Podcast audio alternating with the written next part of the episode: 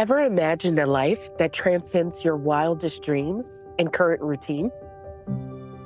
Do you feel like you're being called to something bigger, greater, or better? Hello, and welcome to the You Are Meant for More podcast. I'm your host, Simona McNeil, and I'm a believer and follower of Jesus Christ, a wife, a mom of five, and an entrepreneur who believes that something divine happens when we choose courage over our comfort zone. Each Thursday, we'll explore what it means to rely on your faith instead of fear, and how to use our trust and belief in God to grow in motherhood, business, and spiritually. We'll explore a wide range of topics, from overcoming fear and shame to finding our true identities and of course, I'll share some practical tips to unlearn societal norms that have held us back along the way. Together, we'll turn to teachings from the Bible to guide us, empower us, and remind us of our God given strength. So, whether you're taking the first steps towards exploring your calling or seeking inspiration to keep going, this podcast is for you. Join me and let's explore together how we can fulfill our divine purpose. It's time to share your story.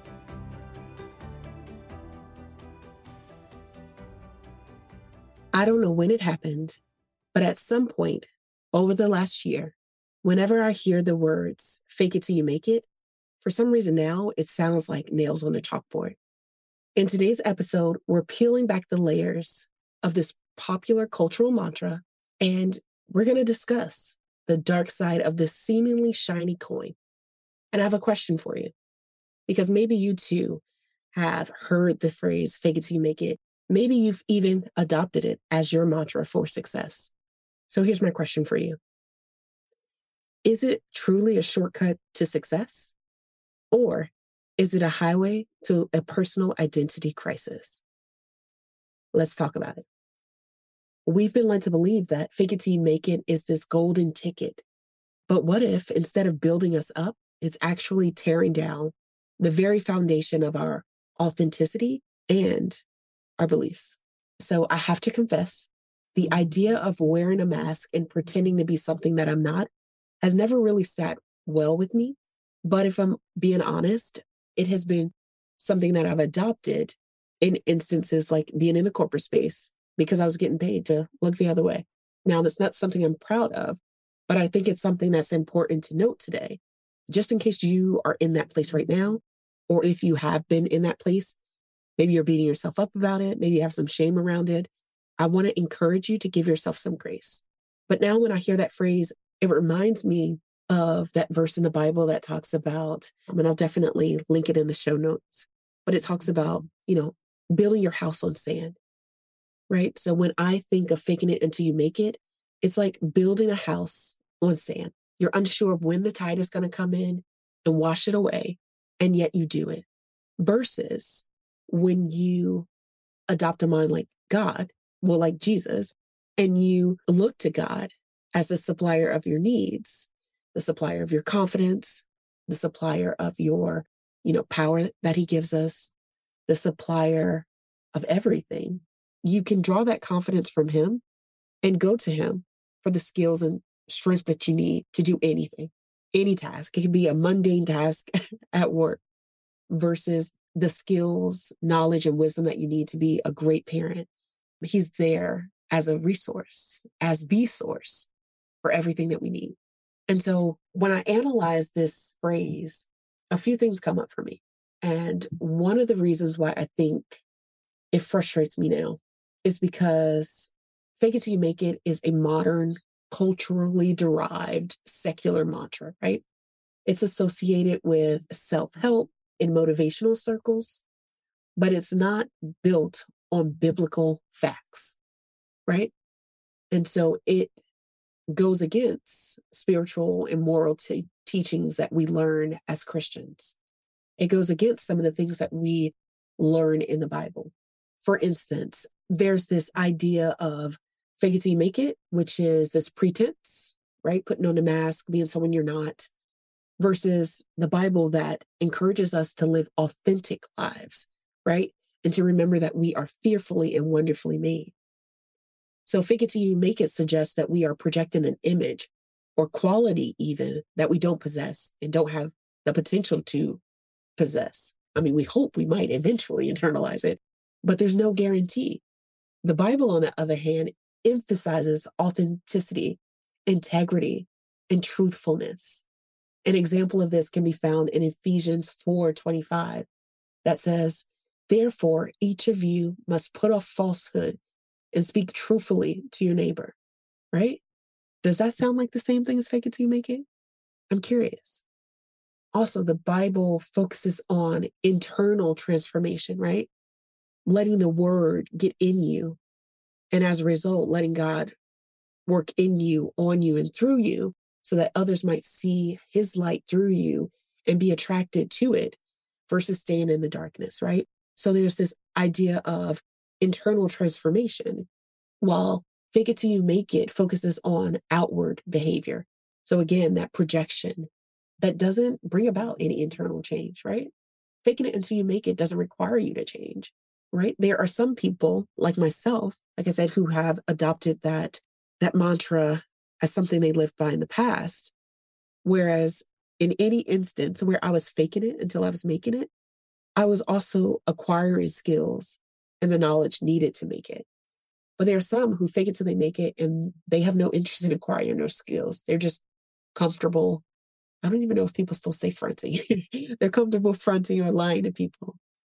Romans 12 and 2 states, Do not conform to the patterns of this world, but be ye transformed by the renewing of your mind. So again, it goes back to that internal transformation that we learn about in the Bible. Another reason why this phrase doesn't sit well with me is that people like to use it for motivation, right?